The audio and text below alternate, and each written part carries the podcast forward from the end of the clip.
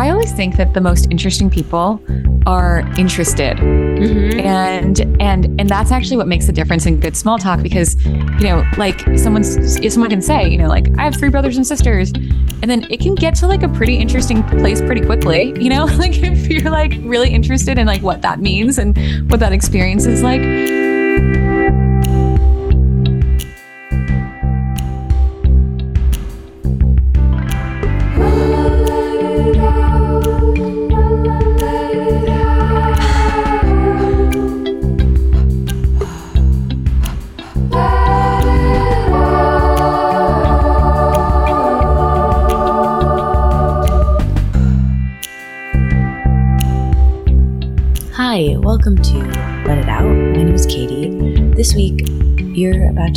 Conversation I have with the founder of Reset NYC, Liz Tran. Liz is also an author. Her book just came out. It's called The Karma of Success. I was one of the first people to get to read it, which is, you know, an honor and a privilege. So we talk about the book a bit, and she's incredible. I genuinely loved the book. Her ability to break down concepts visually is one of my favorite parts of her work, even before her book, how she would do that on social media, but it's throughout her book. And so we get into that as well as how she makes those diagrams and figures. And we end up talking about dating and um, my lack of doing it, basically, and how you really have to, or her experience was you have to make space in your life for someone when you're single. We get into that. We talk about the difference between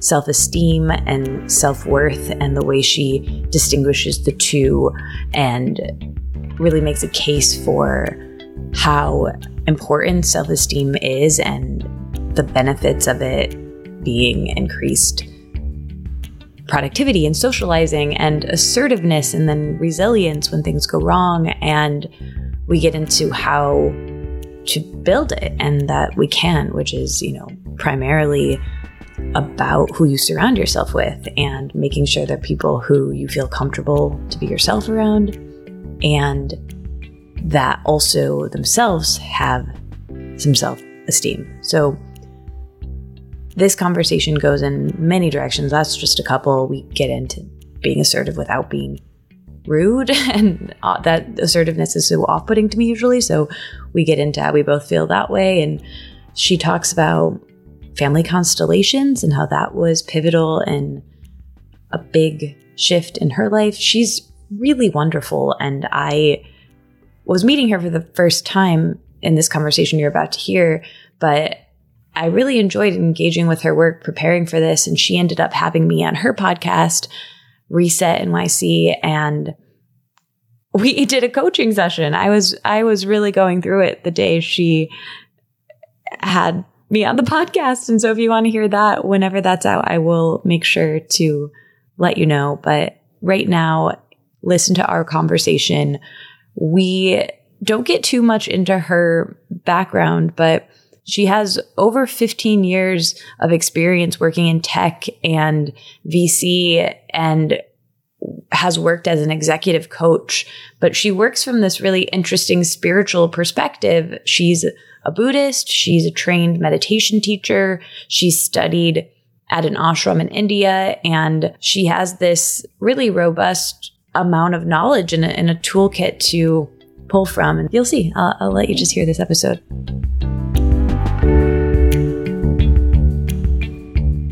Okay, Liz, I'm so happy that you're here. And I've been gushing to you about it for about 20 minutes that we haven't been recording and holding your book in my hand, which is really hitting me hard. It, it's incredible. And I couldn't be happier to be recording a podcast with you this morning. Thanks for doing this. I'm really excited. I really like, I don't know if this is a weird thing to say, but I really like your voice. I love listening to your voice on your podcast. So um, I'm so thrilled to be here. That's so nice. Wow. Well, because I have so many directions and threads that I want to pull with you, I want to start by just asking you what would you most want to talk about today? If you could think of anything that is either on your mind or could be content from the book or your work that's just something that you are enjoying talking about right now, or maybe even still unpacking. I was going to actually ask you this before so you could think about it. And now I'm putting you on the spot, which might actually be cool. We can just see what intuitively comes to you. yeah, I, regardless, I think I'm the kind of person who always likes to have kind of significant conversations. I, I am horrible at going to parties and making small talk because I'm always like, let's get to the good stuff. And I think in my work as a coach, it's fun because we're literally always just talking about things that feel really meaningful. And so I think that what I would like to talk about is anything that, you know, feels like it would be helpful to listeners and um, you know, maybe a little vulnerable. So I, you know, can definitely talk about some of the low points I've had of building a business and writing a book. And yeah, I just I'm I'm all about like mm. you know radical honesty. so whatever, there's nothing that feels yeah in the work that you do, working with executives, coaching, and and in most areas you have these the opposite of small talk we'll call big talk. My mom works in HR and has for over 40 years, which is wild. And she often talks about that. And something that I actually was contemplating this morning is well, I want to ask you what you think the place of small talk is, because I think I had become almost addicted and enamored with going to deep conversation places and really getting in there with people where I was not really well versed in the skill of connection on surface things, which I actually think is really important too. And I want to get your thoughts on.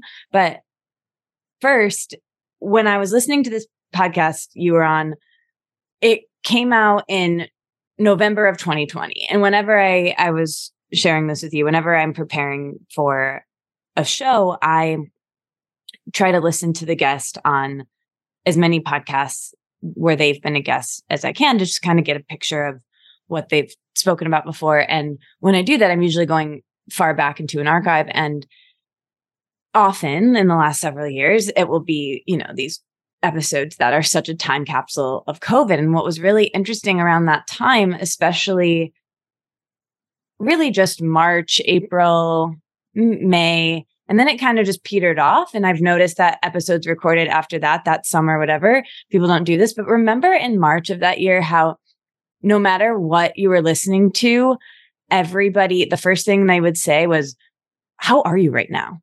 yeah. Remember that? Definitely. Definitely. And there, there was, it was all big talk. exactly. Exactly. Cause the how are you right now? If I said that to you today, if I, it wouldn't have the same weight, you know, like, oh, how are you right now? Like it was the tone of voice. It was a cadence. It was this really interesting distinction that marks time then in this way that, you know, why aren't we always asking, well, how are you right now? Right. Like it's not as distinctive of a time, but arguably what's someone could be going through could be much, much worse, you know, or much, much better. It's, I don't know. Is that landing for you at all? Yeah. You know, when you're talking, I was thinking, I wonder if it's because at that point, if you asked someone that and they answered in a way that was not, I'm great, you know, and they had something that, you know, was really weighing on them or they were going through something tough, we could all kind of understand because we were all going through something thematically really similar. And then now, you know, our lives have kind of gone back to the way they were pre pandemic. And so if you ask someone, you're not so certain about the commonality that you might have. And I wonder if people are, you know, we're kind of back to the way it was where you're afraid to share for fear um, that, you know, it's going to be jarring or weird or socially, um, you know, improper to share whatever it is. Whereas before, it's like you can be like, I'm miserable. This is horrible. And people would be like, yeah, okay, me too. Yeah.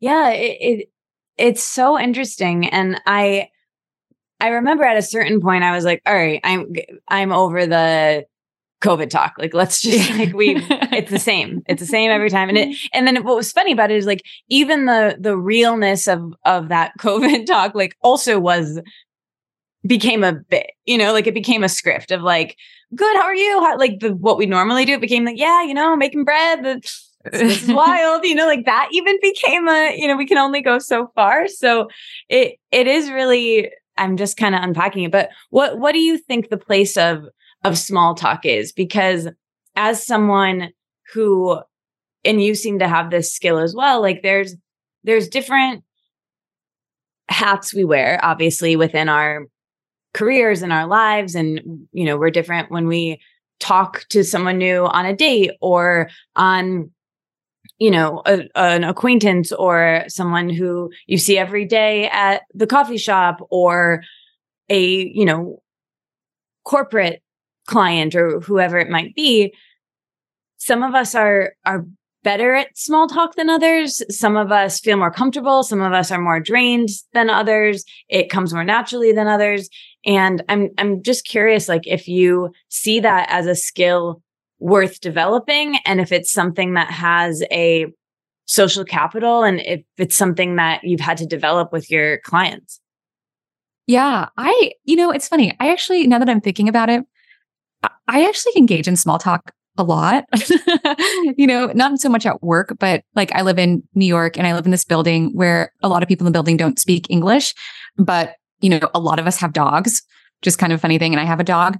And so we kind of like chit chat as much as we can with like our language barriers about dogs all the time.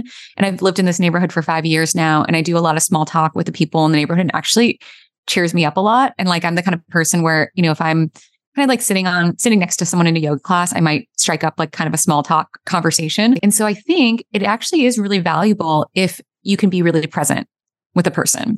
And I think my objection to small talk is like if you're with a friend or something and it feels like the small talk is like just sort of because you're on autopilot. Um, and you know, like, or you're in a group of your close friends or you're at a dinner or something and it's all small talk because it's just like a little bit lazy or like a little bit i don't know people don't want to like push the conversation or dialogue but i do think that there are times where it's like very valuable especially especially if you're very present and like really paying attention to what's going on with the person and so i do actually it's funny like i i kind of i love joking around and i love being silly and kind of saying nonsense things sometimes but i do try to like hold a certain amount of focus and attention when i'm doing it mm.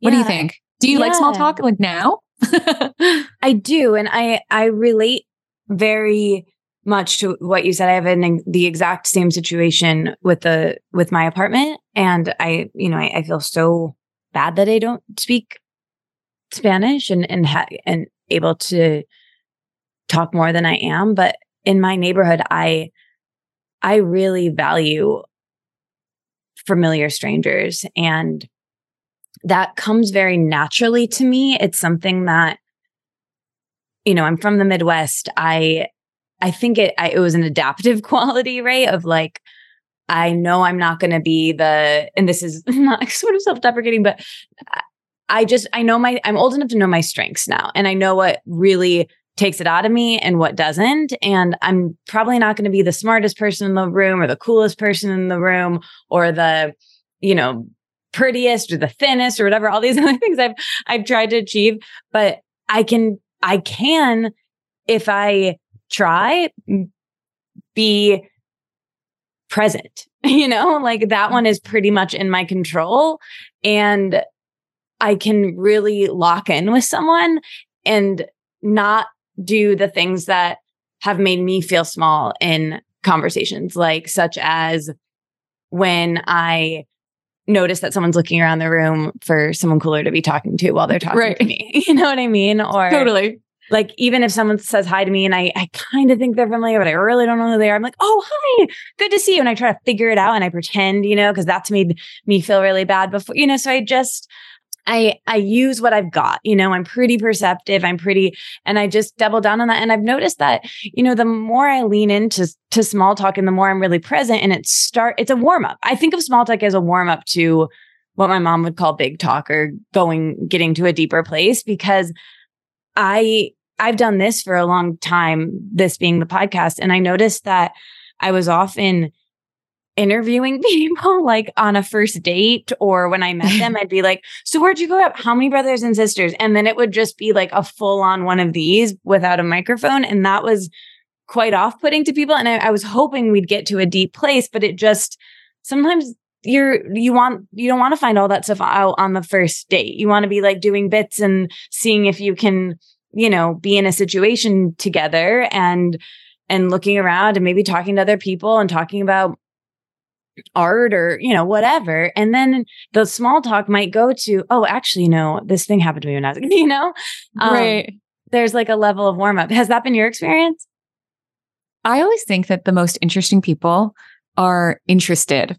Mm-hmm. and and and that's actually what makes a difference in good small talk because you know like someone's someone can say you know like i have three brothers and sisters and then it can get to like a pretty interesting place pretty quickly you know? Like if you're like really interested in like what that means and what that experience is like. So yeah i think it's like as someone who is better at big talk than small talk like I feel like I'm not the most fun person. you know, like I've noticed that, like where I can have these really deep connections with people, but I'm definitely not like the life of the party. And that's kind of sometimes like what I wish I could cultivate a little bit more. Like I have some friends who are like that, who are kind of just really great at very like interested, present, like very almost like non sequitur small talk where it's like they're kind of saying like really kooky off the wall things and it's so entertaining and fun from a small talk perspective. I think that's kind of like my gold standard I think that I'm trying to get to at some point.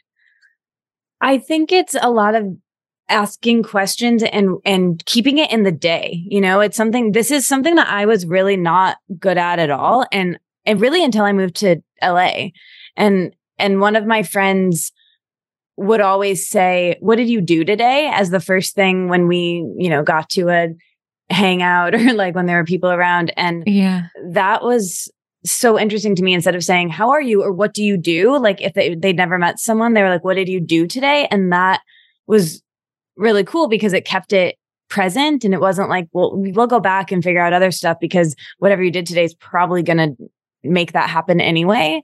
Yeah, that's actually a great date question. Because, you know, like, I don't know, eh, when I was dating a lot in New York, I'd go to the same bar every time that was near my apartment. And I'd say, yeah, meet me at this place. And then, um, had it, I wasn't present and I was kind of on autopilot and I had like the same list of questions, which is like, what do you do? Where are you from? What do you do in your spare time? What's your family like that type of thing but that like what did you do today really shakes things up you know that's actually yeah. like very fun and interesting and and i think that's like actually maybe my version of small talk i was uh, for a while i was on like a tear where i was really trying to meet my life partner and i was going on so many dates every week and um, just got into this like you know really robotic flow where I even wore the same outfit every time. I was like, this is a good first date outfit.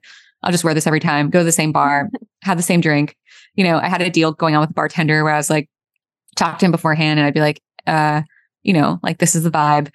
If I give you a signal, like don't put alcohol in my drink, you know, because I'm ready to, I don't yeah. want to like waste, get too drunk on like a weeknight if I'm not really feeling the person. So but- cool. what a move. My friend Christy had a first date dress, a second date dress, third date dress.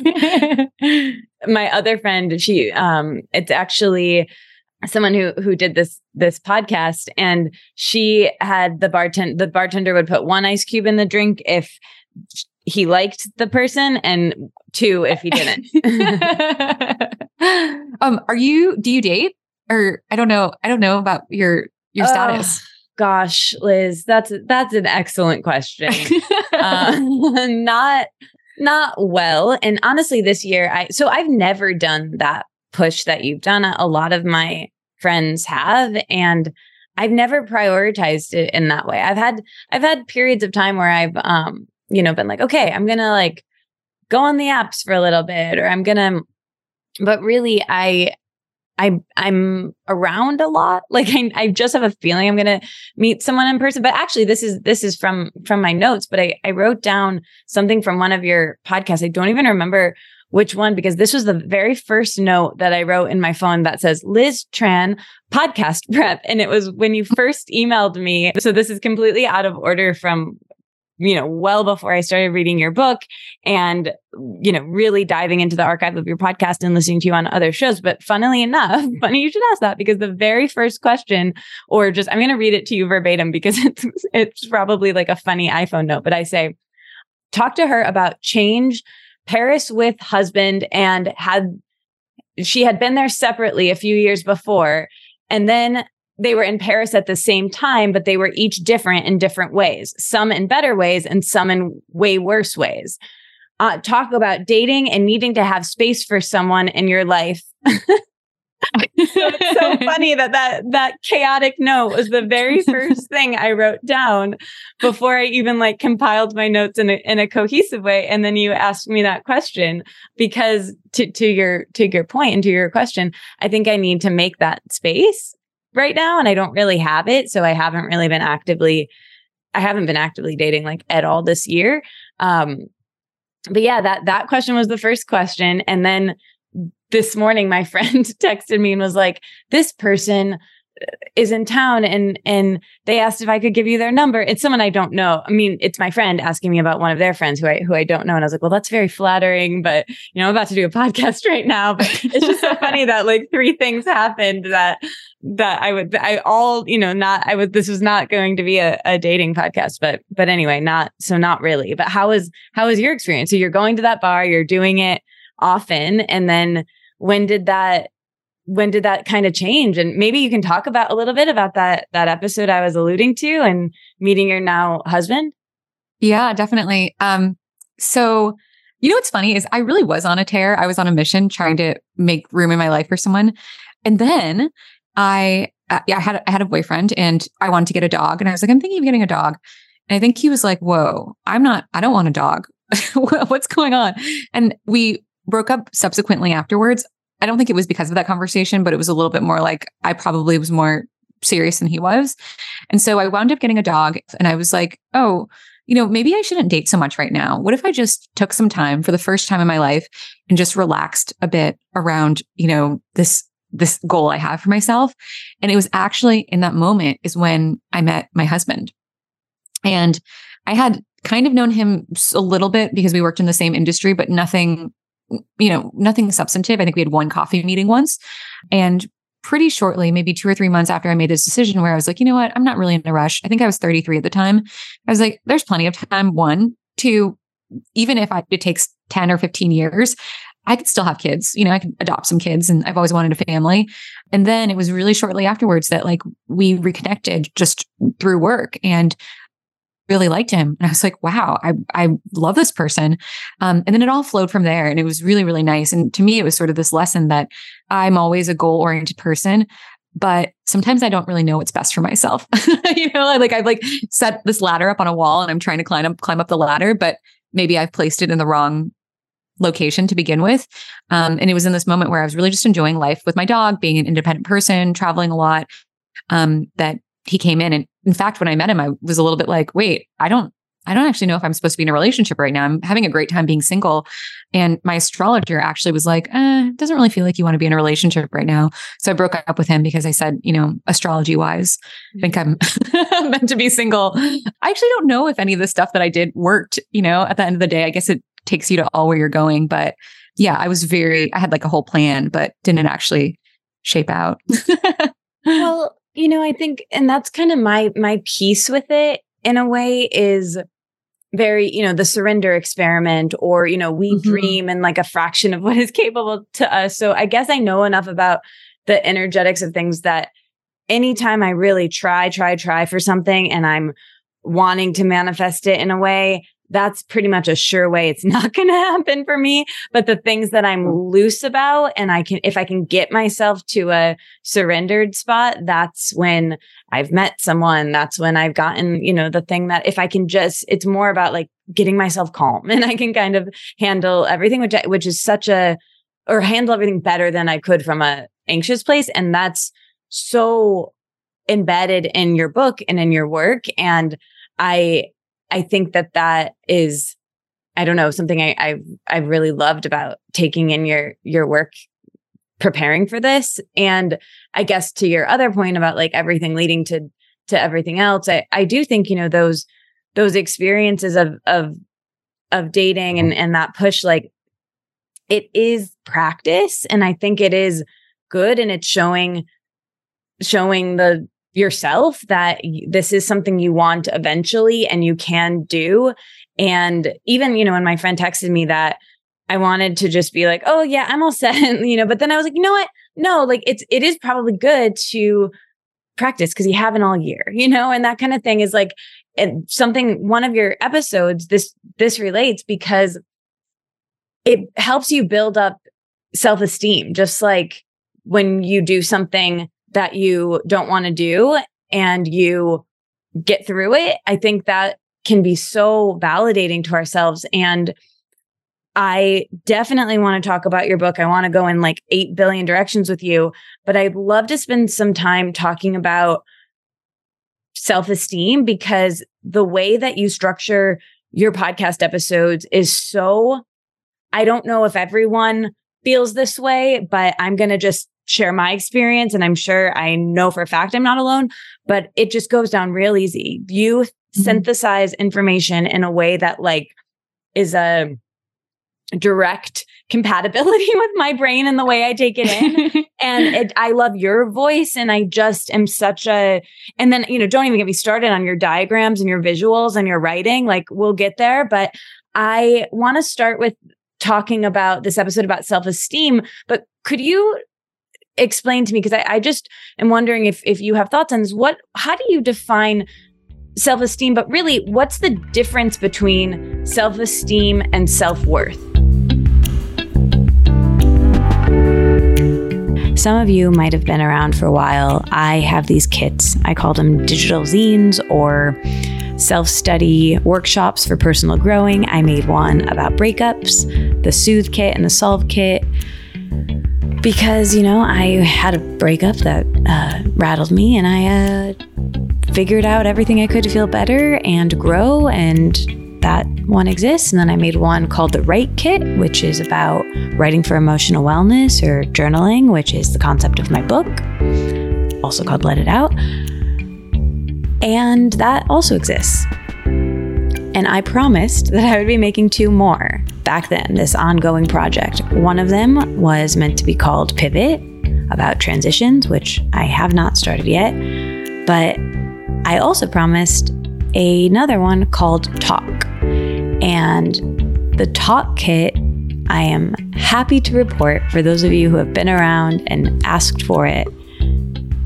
It's in process. It is coming and I'm making it and I'm so stoked about it. I'm actually going to Montreal in September doing an apartment swap. I'm calling it jokingly my self made exile away from my friends and distractions to work on this project that I've already started and I'm really excited about. It's going to cover one of the modules in the podcast kit a little bit in a totally different way. But in the podcast kit, as I mentioned, it goes into everything from conceptualizing a show to getting it to the tech part, right, of getting it onto iTunes and Spotify and how that all works, production, as well as marketing and monetizing, finding people to listen to it and funding the show which, as you're hearing in this episode, that's changing. But I do include everything that I did to get the sponsorships that I've gotten, which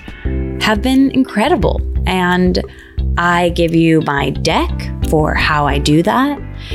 And I also have a module about interviewing. And both the module about interviewing as well as the one about marketing and monetizing, I have made breakout modules so you can buy those a la carte. So if you don't want the whole kit and you just want the marketing and monetizing stuff, you can get that. If you just want my my very specific way of interviewing and everything I've learned about that, that is also available to you to buy a la carte. But back to the talk kit. The talk kit will include everything in the interview portion, but I made that several years ago. So that is just a very, very small part of what the talk kit will be about. The interview portion of the podcast kit is about interviewing, right? It's about having a conversation that others are going to eavesdrop on. That's a very different thing than talking to someone at a party, at a date, being charismatic, being charming, how to conduct yourself in a interview setting, a job interview, or a new friend date, networking. There are all these areas of our lives where talking is not only necessary, but baked into the fabric of existing as a human being in the world. And I am by no means even close to an expert at anything in life and talking is definitely not something that I am, you know, a authority in in any way. However, I'm learning. Just like I was learning how to figure out navigate a breakup and I'm going to learn and hopefully grow and become better and improve. And I'm going to take notes as I do that. I'm going to talk to some people who will allow me to grow and share what I learned from them, share that access with you. So, this will include every communication lesson that I've learned the hard way from, you know, matching the energy of who you're speaking to, playing it cool, cadence and frequency of talking, texting, letting the cycle of relationships shift, remaining mysterious, but also earnestly sharing, keeping your open sign on, friendliness, and, you know, I'll get into how to read minds, which is, you know, spoiler, you can't. So, how to communicate, right? And how to navigate anxiety around tough conversations. Perception, which is often wrong. I'm not even going to tell you much more because I'm still figuring out. It doesn't exist yet. You can't buy it yet because I'm still making it. However, if this sounds interesting to you at all already, you're the first person, you listening, yeah, you that I am telling this to, all of you at once, but you know. If this sounds like something you might want to do, truly, there's a waitlist and you can sign up and find out information about when it is available. And if you have questions for me, things you would like me to cover in the talk kit, send me an email. Katie, K A T I E, at let it out with three T's.com.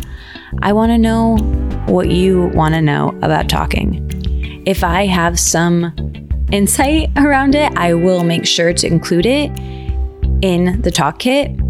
And if I don't, I will find the answer. I will interview people until I can figure it out for you and for me. And I will share beyond other people's experience and research.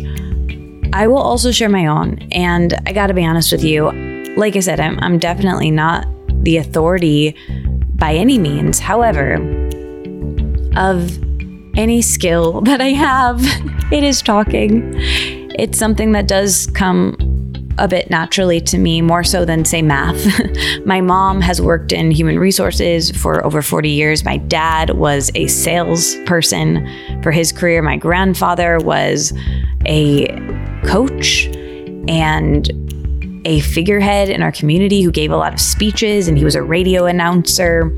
So I've been around some excellent communicators. I am extroverted, and this talk kit will include conversation starters, it will include social practice, it will include well, I, am just going to leave it there because, like I said, it is still very much in process, but I am very excited to talk to you more about talking.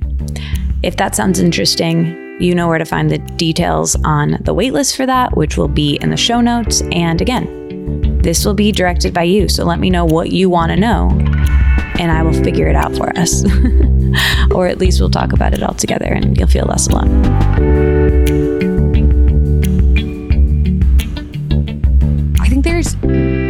Confusion that we have about our understanding of, of self esteem. And, and so much of our society is geared around it coming from external places, like, you know, all through school we get grades and we get praise and you know we're singled out as like the artistic one or good at math or whatever it is it's almost like we're waiting for other people to tell us what we're really good at whereas the true definition of, of self-esteem and confidence is really about it coming from inside and it's actually not meant to be dependent on the fluctuations of life. You know, like for most people, if things are going well, we feel good about ourselves.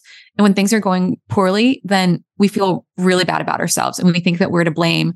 But what I learned over the past few years, because there have been so many ups and downs, and also with my clients, like they have ups and downs with their work all the time, is that like if I continue to do that and let my self esteem be based on how well my work was going or my life was going or my relationship was going, I'd feel pretty bad about myself, you know, big chunks of the time.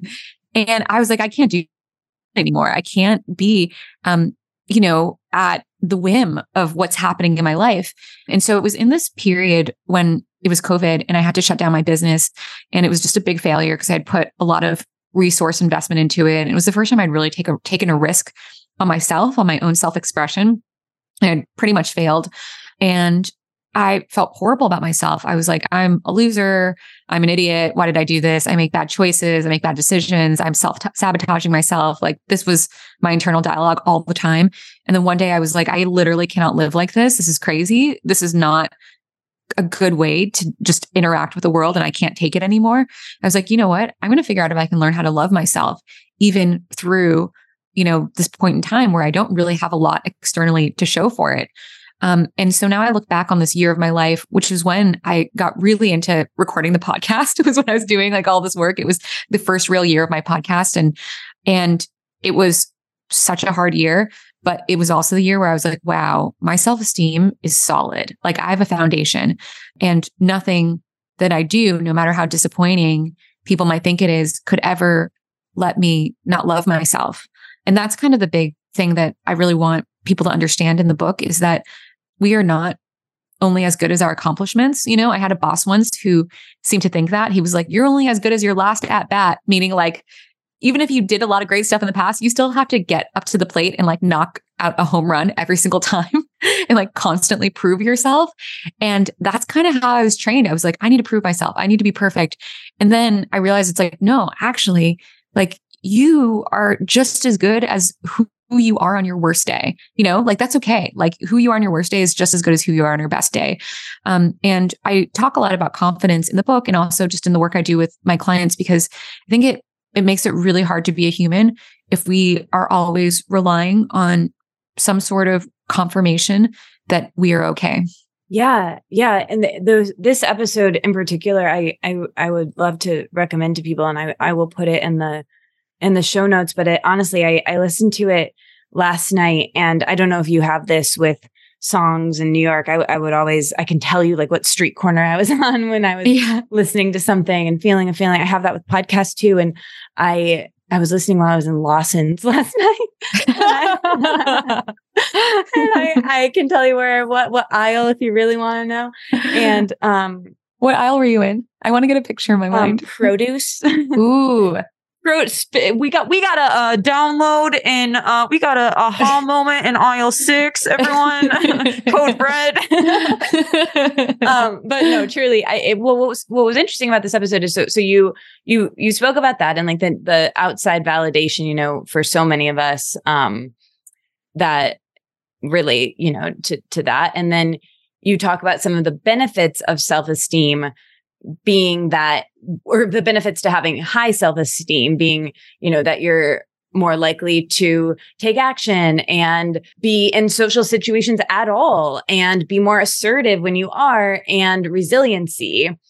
And you know the reason i asked what you thought about the difference between self-esteem and self-worth was because you know people talk about like self-worth a lot in terms of manifestation right? When you people talk about manifesting things that they want they talk about well, you have to believe that you are deserving of it. You have to mm-hmm. work on your self worth. And that always was kind of where I got stuck, where I was like, yeah, I get it. I have to see to believe what's possible for me and get some clarity around that. Like that's one piece. But then the other piece is this self worth piece that I felt like was just, is, is often a, a missing puzzle piece for me of like, how do I believe that I'm worthy and why is that important even? And I I guess I because energetically I'm like, okay, you have to be a match to your desires and you know, all of this self-help content and and you know, and I love it. I love all of it. It's wonderful. Every all of all of it is great and, and hits different people in different ways. But I think the connection I made last night in in Lawson's was the reason why having some self-worth and self-esteem relates to manifesting we'll use that word or getting you know to a goal or whatever it is you know use a different word I, that word is has a lot of baggage with it but it's because and and we've all experienced this right? It's like when i'm feeling like shit i'm probably not going to go to the thing and if mm-hmm. I do mm-hmm. go to the thing, I'm going to sit in a corner. I'm not going to talk to anyone. And I'm definitely not going to be assertive. And when something terrible happens to me, I'm not going to bounce with some resilience. I'm going to go lower, you know? And so when you have worth with yourself, and I think for a lot of a lot of women this a lot of people this is challenging for but it just it, it became it's you're more likely to take action and you know your thoughts inform your thoughts and beliefs inform your actions and then your actions inform your life. And and i i really made that connection last night with with what you were you were talking about with this. Am i am i getting that correct yeah i mean that's that is so perfectly said. And you know, example of that is like, okay, so I have a brother, I have one brother, and he grapples a lot with his self-worth, you know, because uh, because of how we grew up. And and I did like so many years of therapy and and he didn't, but he's so smart. Like we had our IQs tested when we were like 8 and 9 and he scored so much higher than I did and he's just brilliant. Like he reads all the time, he's a great musician, he's a great painter. And he grapples with his self-worth and he was telling this the story once about how when he was working as a sales associate at Target this he wound up helping this woman and she was like oh I'm, i need to buy some stuff for a film set i'm doing for my agency um, and she was like do you have x y and z and he was like we don't have that but I have a solution. And so came up with like a pretty smart solution to sub a couple items in for what she needed. And at the end, she was like, Here, take my card. If you ever want a job at my production agency, I'll hire you. And wow. that was actually what he wanted. Like he did really want that, but he never called her. And he told me about it like 10 years later, where he's, you know, now it's kind of amazing. 40 years old and he's like finally going to finish his associate's degree and then going to go, go to college. But in the meantime, while he's like getting his credits ready to go to um, his undergrad. He is also he's working again at Target, and he it was funny. Like he told me that he was like he told me the story, and I was like, why didn't you ever call her? And he was like, I just didn't think that I deserved it. I didn't think it was good enough. And like that to me was like the exact example of like why self worth matters. And I actually think it's an interesting thing because I don't think we need to do anything to feel worthy because every human person has innate self-worth like and it's funny like we can look around and see people and be like yeah like you deserve everything you know we can look at our friends and our family and be like you should get everything you want but it's harder when we turn that lens back on ourselves to feel the same way and and i can look back and see all the times i not only didn't go to the social thing or didn't like speak up for myself i almost like actually intentionally or subconsciously sabotaged myself because i didn't have self-worth yeah. Oh my goodness. Thank you for sharing that that story in the in my favorite program hosted by you, said, the podcast.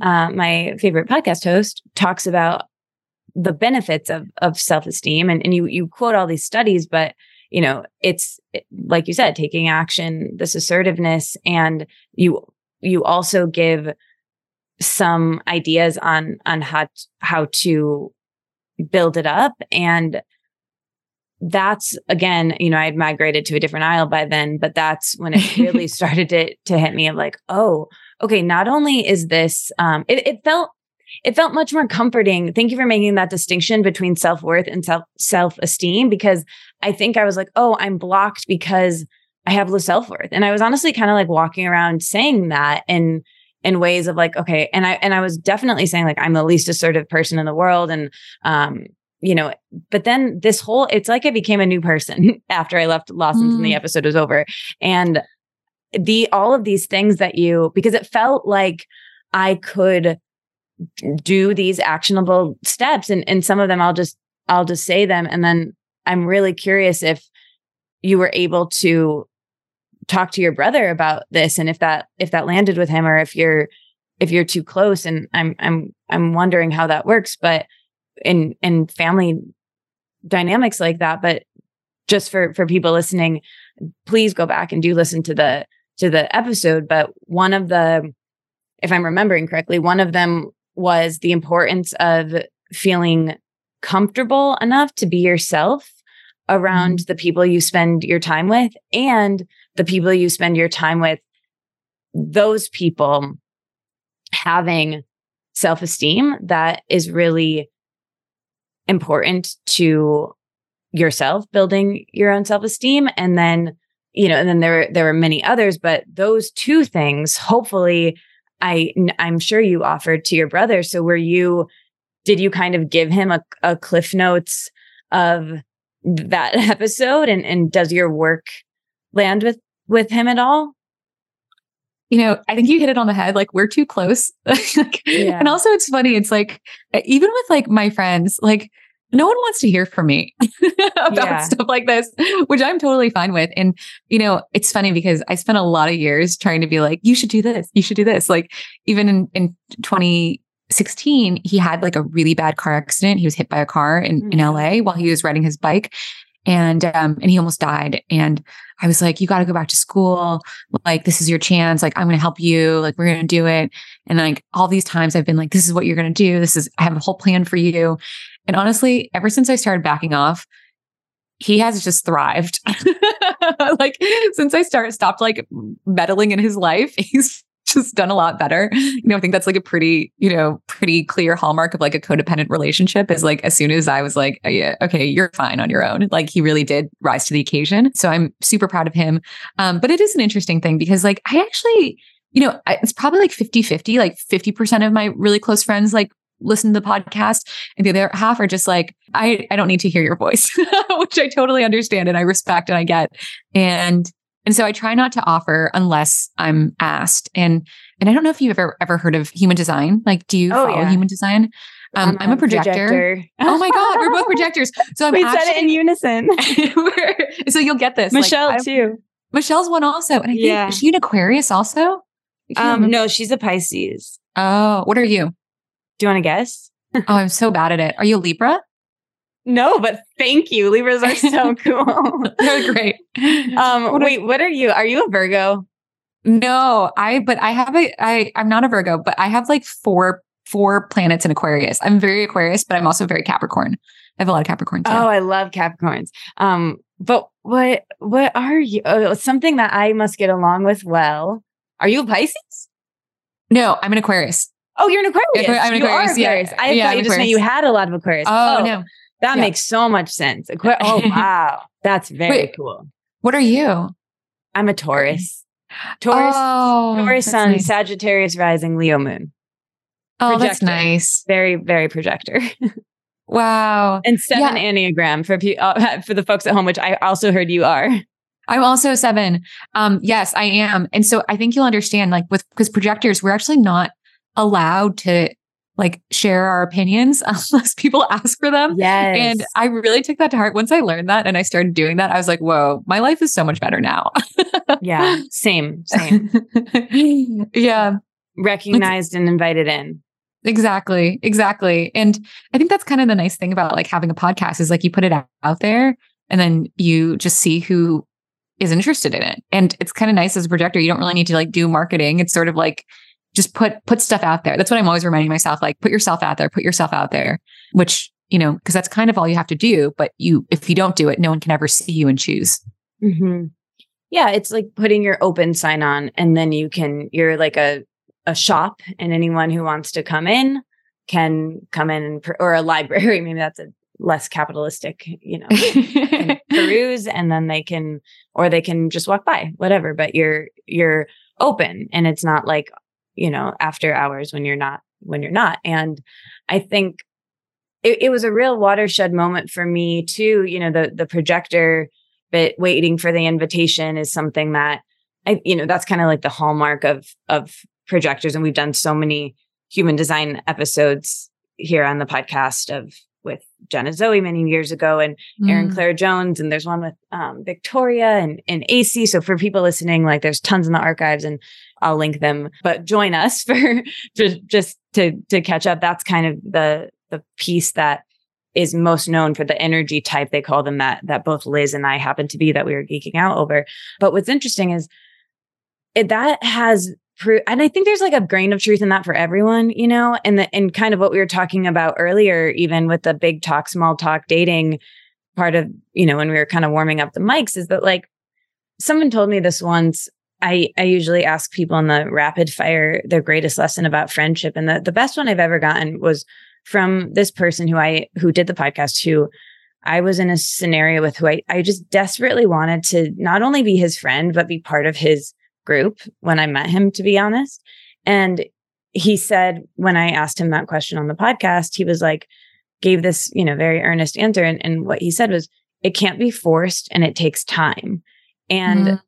I think that's kind of relates to the waiting for the invitation thing. Anytime, same with your brother, like when I've let go and just been, you know, put my open sign on of like, you know how I feel about this scenario. I'm going to just go over here and not do anything. And you know where to find me. And that's it. And that you either hear from them or you don't. And that's a much more, eh, that's a very attractive energy because it's non attachment. And, you know, back to the self esteem thing as well. The, the watershed moment I had was kind of realizing that I have very, very few friends that I feel like I can fully, fully be comfortable with in the way that mm-hmm. you were explaining. But I do have I do have a few and that's, you know, perhaps all, all that I need. And, and I think that getting to that point with some new people though, one of, one of my, my closest friend here is actually moving to, to London. And I think that was sort of hitting me hard as I was, as I was listening to this of like, okay, well, I, it, I wasn't there with her at the beginning of when I met her, you know, but mm-hmm. I, I am now. And so that, that kind of takes time and, and then learning about yourself also also takes time to kind of know your patterning with this and with building self-esteem and you know related to that episode but al- but also beyond can you talk a little bit more about how you've built self-esteem and what are some of the you give you know several more outside of just the people you surround yourself with um assertiveness and and challenging yourself? You you even mentioned that last summer you gave yourself a challenge of being assertive once a day. Could you tell me a little bit about that and and, and what you learned yeah definitely and at first i want to say i mean i hear you on the the friends part because and like that hitting you hard because the way i came up with that was because like I experienced it in my life just so hard. You know, I think that, that that feeling of, you know, people who really like love and accept you for who you truly are, you feel it. Like it feels really different than people who don't. you know, it's not like, oh, I don't know. Do you? Do you not? I don't know. It's like kind of a gray area. For me at least, I feel like it's very black and white. And and it it was really, really different when I wound up like losing some friendships that were particularly like bad for my self worth. And I just felt like, wow, I can finally, like, I can just be me. It was really nice. It was just so beautiful. The assertive thing, I think that I kind of have this like a little bit of a fear that, and this comes down to self worth and like the way people see you, that um, if I am too complicated or too difficult, then people won't like me. And for a long time, I thought that being likable meant being really easygoing and never like making a fuss. And I loved it when people were like, oh, she's so chill, you know? And I was like, yeah, I'm trying to be like chill, very relaxed. Yeah, whatever, cool. What I realized is that like I was essentially ignoring my own wants and needs for other people. And like this actually like hit me really big where I went to a, like a yoga and meditation retreat up um, north of New York called Sivananda. Um, and it's very bare bones and basic. It's an ashram. And so you go and you have like a single bed in the dorms or like in a room where you're sleeping in a tent. And I had my own room and the heat didn't work and it was really, really cold. And I remember sitting in my room for like, I don't know, 20 minutes, like debating whether or not I could make it through the night without like bothering these very kind, nice yogis to see if they can fix my heat. Like that was the extent to which I was trying to like reduce my needs and reduce my footprint so that I could be, you know, easy to be around for people around me ultimately I was like, I gotta do it. I have to like push myself, kind of push myself. I went downstairs and I was like, Hey, I think the heat's broken my room. And they were like, Oh my gosh, we need to get you warm, blah, blah, blah. So nice about it. So appalled that the heat was broken. And I couldn't believe it. Like I had sat there for 20 minutes, like trying to like look through my luggage to see if I could just survive for the night, which is crazy. And and so like that's a big example of how I was not assertive, but then there are like lots of little small ways too where, you know, even when it comes down to like scheduling a meeting with someone on email, you know, I'd look at my calendar and I'd give like all these times, even if they'd make it really hard to make. Like technically I was free, but then it would mean that I was like not able to pee and like not able to have lunch. And I was like, no, I need to be assertive, you know? And so I counted that where I'd be like, okay, I'm going to offer my calendar times, but in a way that's like, you know, maybe it's not enough and maybe it seems like I have a scarce schedule, but that's kind of what I'm dealing with over the next couple weeks. And so th- that pushing that behavior, it's kind of amazing how, you know, we humans are so plastic, which is very cool. You know, so I feel like we can go from having you know, not a big connection to our own self worth to having like a lot of it within a year. Because I went from like having these like little pushes to be assertive feel so hard for me, where now I kind of think I'm like a little bit of like maybe I swung the pendulum too far, like a little bit like a, too much of a difficult person or something. Where you know I'm like, no, it has to be my way. Like I get upset about it, but I think it was good. You know, probably swing back to, to the middle ground. Um, but that's kind of the big thing is like, you know, I think we, a lot of us are like, okay, with self esteem self worth, either you have it or you don't, you're born with it or you're not. But that is one of the greatest myths is that like it's inherent to our personality because it really isn't. Um, it's so changeable just in the same way that like you, if you like, you know how if you just like haven't worked out in a year, but then you go to the gym like five times in a row, you're like, whoa, I feel like a totally different person. Um, that's exactly how it is too. You know, it's just a muscle that we're either exercising or we're not. Um, and and that's still like even one of my favorite ones now where whenever I'm thinking, okay, like does it feel like I'm starting to get burnt out and run down? Maybe I need to be a little more assertive. Mm, yeah, wow.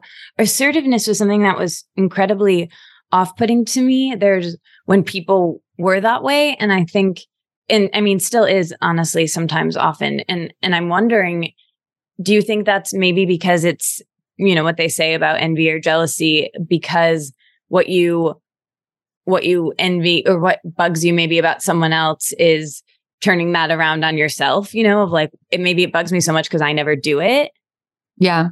I, I I think that's like exactly what it was because I it really bugged me with other people too. Like I remember one time um before I was assertive, my friend like sent back her soup at a restaurant and I was like so upset about it, which is great. Yeah. You know, like I was like, I was like, who does that? Like it was like a, you know, it's $7 soup, like just eat your soup. But I don't know, she didn't like her soup. Like it was cold, you know, and it wasn't like, that's okay. And yeah, so I do, I, I definitely, and I think there's like kind of a line because, you know, one of my friends was saying the other day, she was like, I sometimes I feel like the people who are most boundaried are so annoying. And I was like, I guess I know what you mean. Like, that's kind of true. And so there's definitely like a line where it's, you know, we want to like have empathy, you know, see the other person's perspective. It's kind of like meeting halfway, right? But I think assertiveness is like making sure you're getting your half. Yes. Okay. That's, that's actually quite helpful because part of me was like, yeah, okay, maybe it only bugs me when I see it in them because it's something unawakened in me that I actually could benefit from. But then part of me was like, I don't ever want to be like that, you know? But I that that how that's an excellent distinction. I I don't want to be like that specifically. There's a boundary, there's a there's a spectrum that, you know, I can I can move further from, you know, one end where I'm at to a more centered spot, but I don't want to, you know, crossing a boundary to, you know, there's a there can be a, a thin line between assertiveness and like being an asshole or being rude or like having bedside manner when you when you do take initiative or you are assertive, but also not being like a, oh my God, I'm so sorry. Would you mind? Just no problem. Actually, don't even worry about it. Actually, like, do you just want mine? And I'll, I'll like, I'll go make you new soup or like, you know what I mean? Like, and it's, I'm taking that to an extreme kind of, you know, but it's, um, or even I, like in the example with that soup, like you know, I think if my like my friend, eh, you know, back to like the halfway mark of like meeting, so she's needs to meet like the restaurant halfway. Like she was kind of just like rude about it, and I think I maybe it would have sat with me better if she was like, hey, like I totally understand you guys are really busy right now. I'm super sorry, but if you have a chance, like, could you replace the soup if you don't mind? But it was just more like, you know, it didn't feel like there was like empathy on the other side. Mm. And that's kind of the way I think about like healthy relationships is like you have so much empathy for the other person where you're like, you really do try to put yourself in their shoes, even if you're mad at them.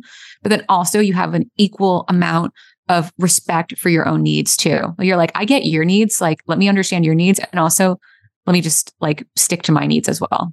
Hey, this is a little bit of a non sequitur, but I was thinking about it because you're saying that person who asked you that had listened to your podcast. Do you ever have the experience of like people who listen to the podcast who there's like a real information asymmetry because they know so much about you and they're like, we're friends or like, we're, there's like a perceived closeness because of it. But you're like, but I just met you. Yes, absolutely. and then what do you do about it? Because I don't know what to do because I sometimes feel bad or like I don't, yeah, I, I mean, it's a parasocial relationship, right? It it's not real. I mean, I'm not great at this. I my it's funny when I lived in New York, my my best friend from college also lived there with me and she made me a rule because when I first moved to New York, I was saying, yeah, I didn't have that many friends there and she had moved much earlier than I did when we were when she was younger when we were both younger and I moved, you know, like 4 or 5 years later and so she was really set up with her friends, but I was trying to not insert myself in her group, but really make my new friends. So I was saying yes to every coffee date, every, you know, anybody who listens to the, you know, and it got to a certain point where like, it, it, felt like everyone wanted to um i hate this is my least favorite term. I, I can already tell I, I, have a feeling you're probably not going to love it either. Pick my brain you know? Oh yeah. And it just felt like the, those sorts of questions. And and some some of those people are still my friends. Some of sometimes it works out but but other times it really felt like oh man there's something off here and I just didn't know what it was. And I, in a way, I really liked it because I think even, you know, just anyone who's on Instagram and you meet like in a internet sort of a way and then you meet in person, you both know a little bit of something about you think you do at least about what they're presenting to the world, but then you have to actually have those in-person conversations, which is why, you know, moving to this neighborhood, I've met everybody who I'm close with at a garage sale or at the mm-hmm. coffee shop or like in these really, you know, ways that people met in the 90s. And and then I find them on Instagram. I'm like, oh, who Cool. Like you do that. Oh, oh hell. Like I, I, I often talk to people many, many times and have no idea what they do for work. And, but it's opposite in those situations. So I don't really have a good answer for it. But all that to say, my, my best friend from college who was there, she made a rule for me at one point that was like, no, no more friends who, um, from the podcast, like because it's getting weird. Because then she would kind of meet them, and and it was like, and, you know, and some sometimes that wasn't the case, and they they were lovely. But I don't know. Have you have you found any? Because I don't really have a good answer for it other than like doing it less. I I have like one friend who actually became like one of my closest friends, who like we'd known each other before, like through friends, but we weren't close. And then she started listening to the podcast, and like she got to know me better and I then we started hanging out and I was like, oh, I love you. And now she's one of my closest friends and it's a new relationship. Um, but I guess I think I, I guess I just wish I knew what it was that everyone knew about me because then I could like adjust. Mm. you know, like I don't want to because sometimes I'll be like, oh, and then blah, blah, blah. And they're like, I know I heard it on the podcast. I'm like, oh, well, I wish I knew. You know, like you could see kind of what people already so you're not like having to fill in the gaps actually was interesting. I mean, not to say that this is like the same at all, but um, I was having a conversation with one of my friends and he is a trans man, but he, you, you wouldn't be able to tell. Like most of the time he passes as just like cis. Sometimes people think he's heterosexual. And I was like, oh, like, is that annoying for you that like, that you pass? And he was like, well, kind of because he's like, oftentimes I, if I want to tell a story about something, it's like, it's important context to know that I'm trans. And then I feel like I have to stop and be like, and anyway, I'm trans. Yeah, you yeah, know, yeah. and then like, and then like fill in the blanks and like be like, okay, and like here's the background information that you need, and like it's this happened X number of years ago. Here's blah blah blah. Just not as clean as like when you just meet someone and you don't have to share all that back history and information. So I guess actually in some ways, like maybe the podcast is a good thing because um, it's kind of nice when people just know these things about you, and then other times where I'm like, oh, I wish that maybe we could have like had that in a conversation together just yeah. organically that would have been nice too yeah it's a weird thing right like i don't know you know the the we don't have that much as a human you know experience it's relatively new so we don't have that much data on like what this will be like, but because usually people who get known, you know, don't end up having that parasocial relationship or I, I don't know. It, there's there's a lot of nuance here. I yeah. I'd love to know, can you talk about what you learned from family constellations about success? Because I I'd never heard of family, or maybe I'd barely heard of it, but that was really interesting to me. It was so cool. So it was so mind blowing. So family constellations is this idea where you have a, it's a methodology where you have this practitioner who um, is guiding you as you work through and reshape the biggest like toxic trait of your family of origin. And like and and kind of like puts like physicality behind it right? So you're in this group with like 12 other people or something and then she's like pulling people in to like play out the different members of your family. You know, and not that you have like lines or a script, but you're like standing in relation to each other, you know, like either facing each other or facing away from each other, depending on, you know, how strained your relationship is. Um, and it was wild because I did it with a bunch of strangers who all worked with my executive coach at the time. This was like probably five or six or seven years ago. Um, and so we didn't know each other. We were all in this house in California together. And one by one, she would you know, pick a person to have a turn and the turn would last like an hour. And then she would look at them and without even knowing anything about them, she would say like, this is your problem. Like this is issue. And they're always like, wow, you know, and then they would give more context to it. You know, they'd explain. Um, and it, you know, ran the gamut. Like one person, she was like, oh, like, you know, your whole family is like, is not close because you know you've lost so many people in war you know your grandparents lost so many people in war and so like you have a hard time connecting with your own children because you're afraid of losing them deep down and so she was really talking about generational trauma like inherited trauma um, and when she got to me she was like you know you're you you think that like you always need to suffer in life because your whole lineage of family has suffered so much and so you now look at your work as like you need to kill yourself in order to like feel like you're working hard enough. And it was so true. Um, my family's originally from Vietnam, and Vietnam is this place that has been constantly besieged by war for like almost its entire history because it's been like subsequently colonized by like the Japanese, the Chinese, the French. My grandparents had their they were the closest people in my life until they passed away.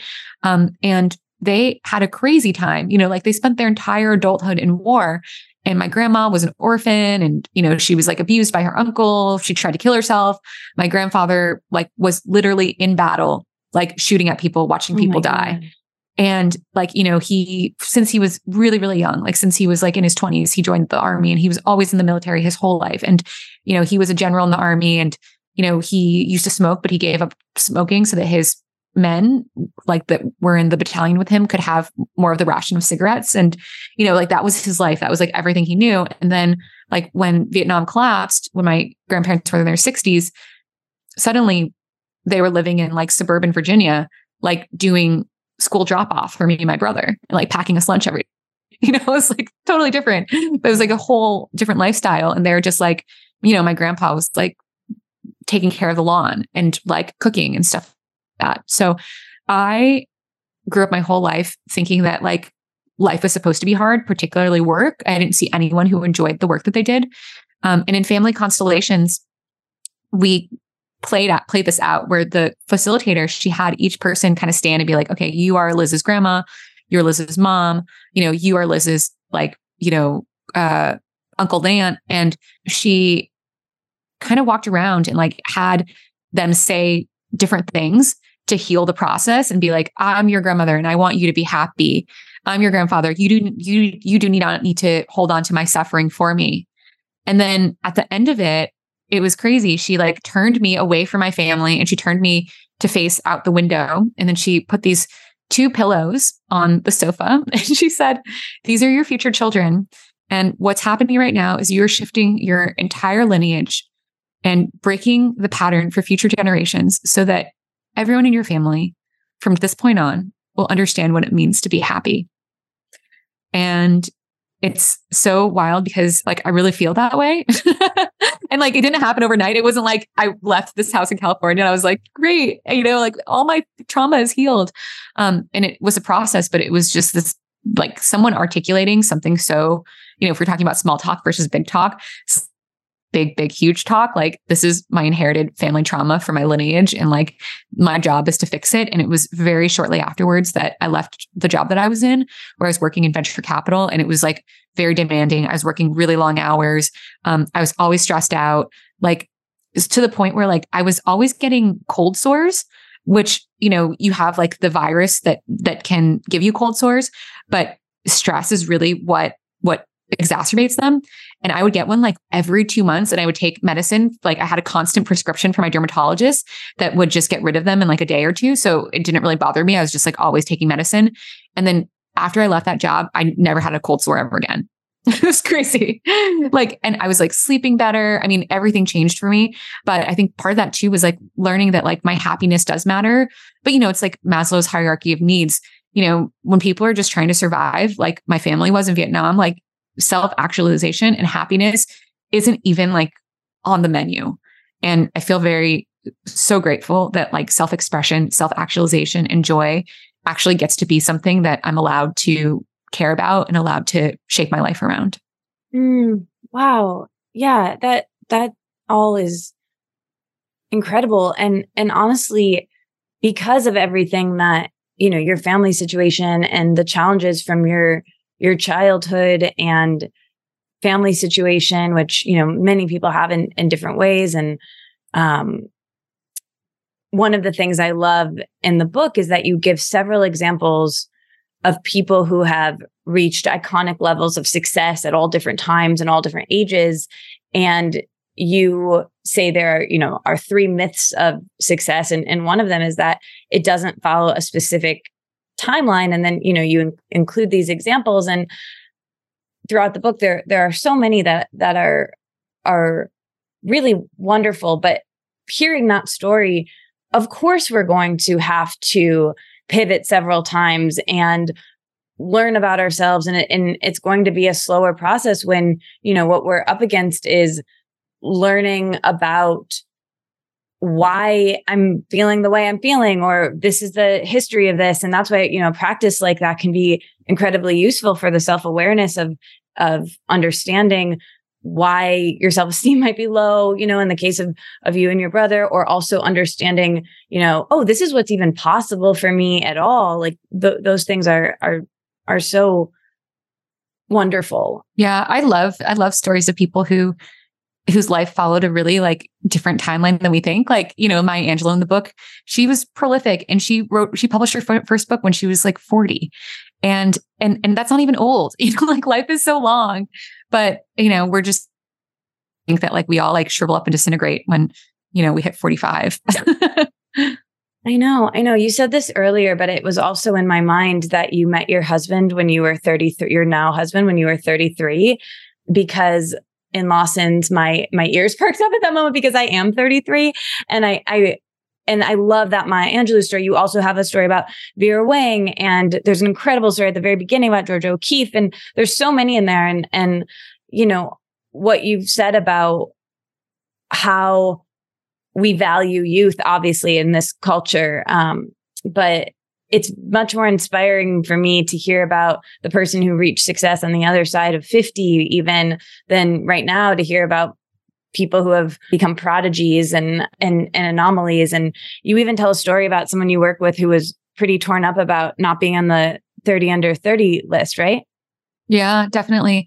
I know i'm trying to now that i'm i'm 38 and um i'm trying to find some cool role models for like what it would look like to be in my 50s.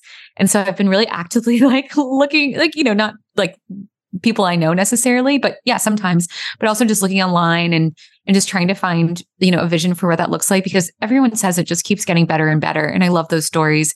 And also I think everyone is just on their own path and like this type of, you know, it's hard because like we are literally on the same track as everyone else all through high school. And then if you go to college and then if you go to grad school, you know, you're the same exact age as everyone around you and you're doing the exact same things. And then at some point, you need to like let go of that construct and just say, my job here is just to find my own path.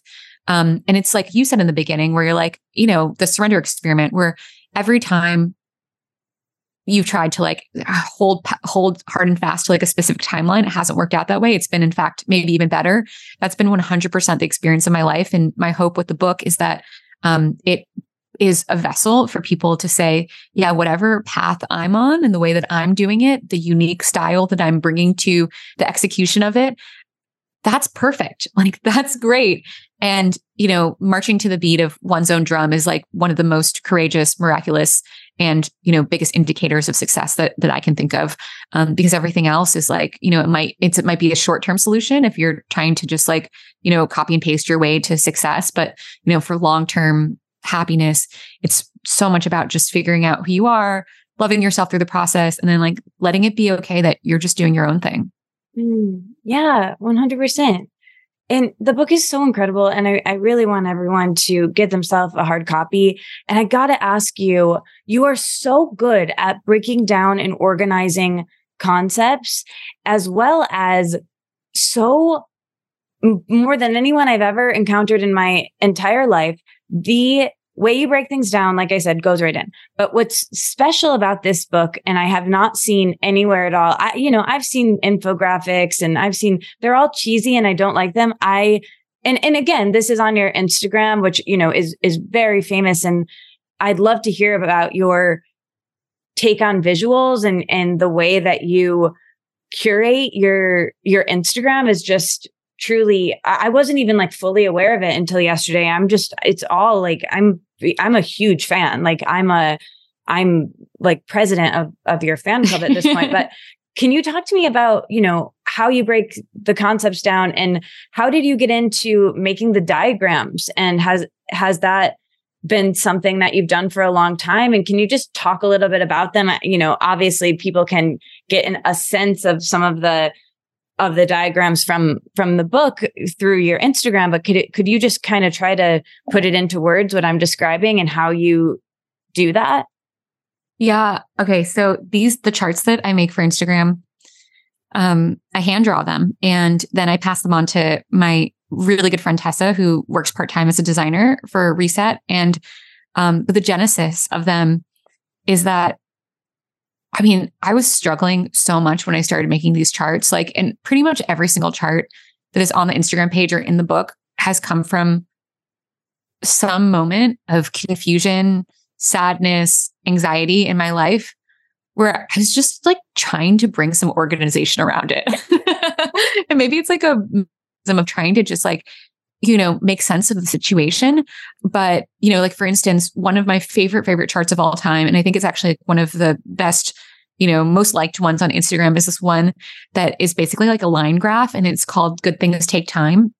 And it shows this like little tiny little line charting its path slowly slowly upward but like going down going to the side taking some detours until it ultimately goes up. And you know there are things like learnings failures you know new experiences setbacks etc um, and I made that chart because I had been trying to get pregnant for like two and a half years and I was so depressed. And I'd done so many different things, like gone to like a dozen doctors, done a bunch of fertility treatments. And it was my way of basically saying, like, you know, it may seem like to myself, like, Liz, it may seem like you're so far away from getting what you want, but like, actually, look how far you've come. Look how amazing that is.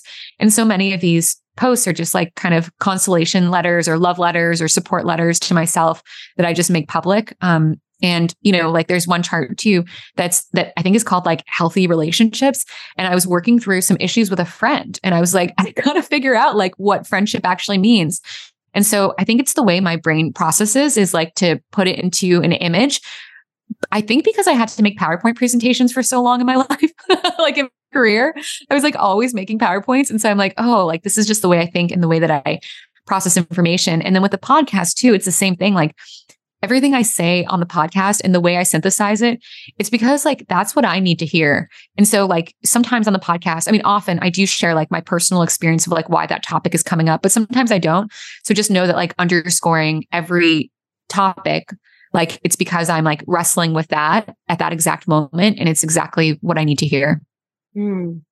Yeah. I mean, I get so many pitches now for this. And every time I've said yes to one that I've been kind of met about, it doesn't go as well. Like I have to be so curious in whatever I'm doing and ask what I'm curious about.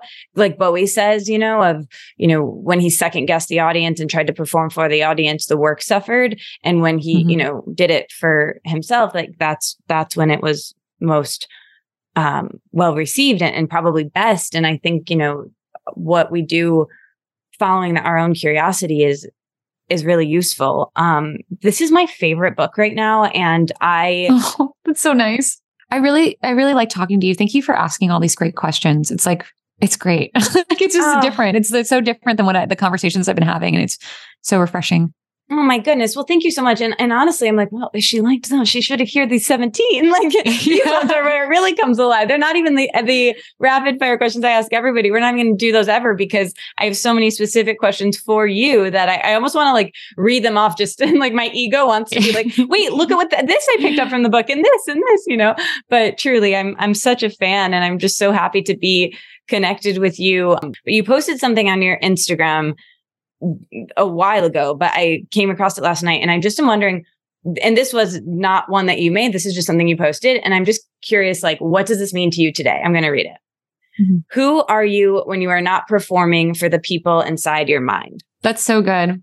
I actually think about that like all the time. And it's kind of, I think the reason why I posted is like I was thinking a lot about like the process of writing and how my writing only opened up and changed once I stopped like having these expectations of like who I wanted people to think I was, like I had all these voices in my head that were like, you can't write that. People aren't going to like you, or like, you can't write that. You don't seem smart enough, or like pushing me. And the thing is, like, we, of course, there's this element where like we want to avoid performing for other people, but like sometimes the voices in our head are even more critical than the voices around us. And like we say things to ourselves that like we would never ever think of saying to someone else. Um, and I definitely know that that is true because like even in uh, like times where I've like I can't like be around other people because it's like too much comparison and I just like isolate myself. Then there, I I still am always just with me. You know, like that's actually where it starts. Is like I have to you know really intentionally cultivate like you know more of an accepting, loving mindset with myself. You know, I I I know that you wrote this a long time ago, but like to me, journaling, like your your book about journaling, it's like significant because journaling is like 100% the way I rewired the way I think about myself. You know, obviously like therapy helped and like ayahuasca helped, but from like a day-to-day tool, like a constant journaling practice of being like, okay, this voice in my head is not helping me. What do I actually want it to think? And writing that down in my journal. And so that's what it means to me today is like, I think that that question of like performing for the voices in my head, it gets easier, but you know, I don't know if it ever goes away completely. Mm. Yeah. I mean, honestly, I think it relates back. This might be a stretch, but I don't know. I don't think so. It relates back to the self esteem thing as well, because to the point about being around people where you can not feel like you have to perform. The importance of being around yes. people that you're comfortable to be yourself around.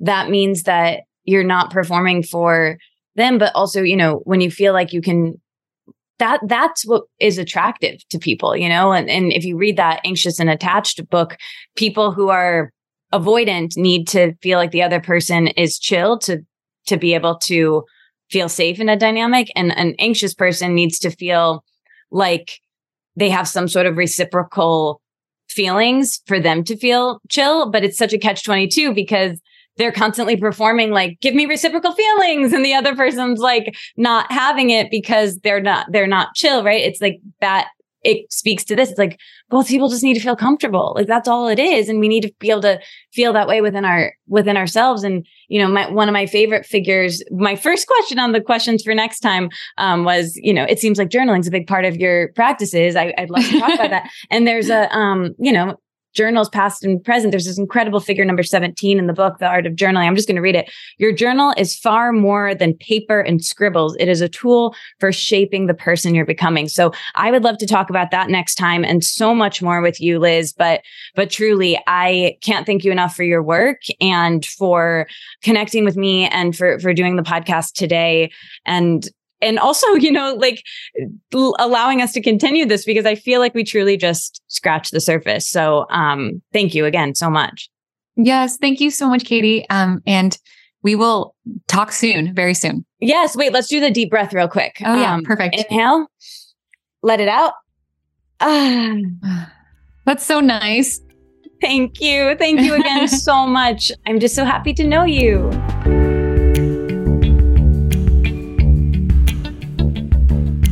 Okay, that was my conversation with the incredible Liz Tran, who I can say is now my friend. She's so cool. And I am so happy that this podcast allowed me to meet her and become familiar with her work. Like I said, throughout her podcast called Reset is such a great resource and I've gotten so much from and find so comforting and inspiring and knowledge giving. So listen to that as well as get yourself a hard copy of her book. Her book is called The Karma of Success. I loved it. There's so many great visuals. If you follow her on Instagram, and I'm sure you already do, her Instagram is really well known and it has these diagrams, which we spoke about, that are, you know, some of my favorite things on the internet right now. But if you don't already know where to find her on the internet, the links are in the show notes. And Again, last week on Amelia's episode, I mentioned that there aren't any sponsors right now. So it just, again, means so much even more that you're here.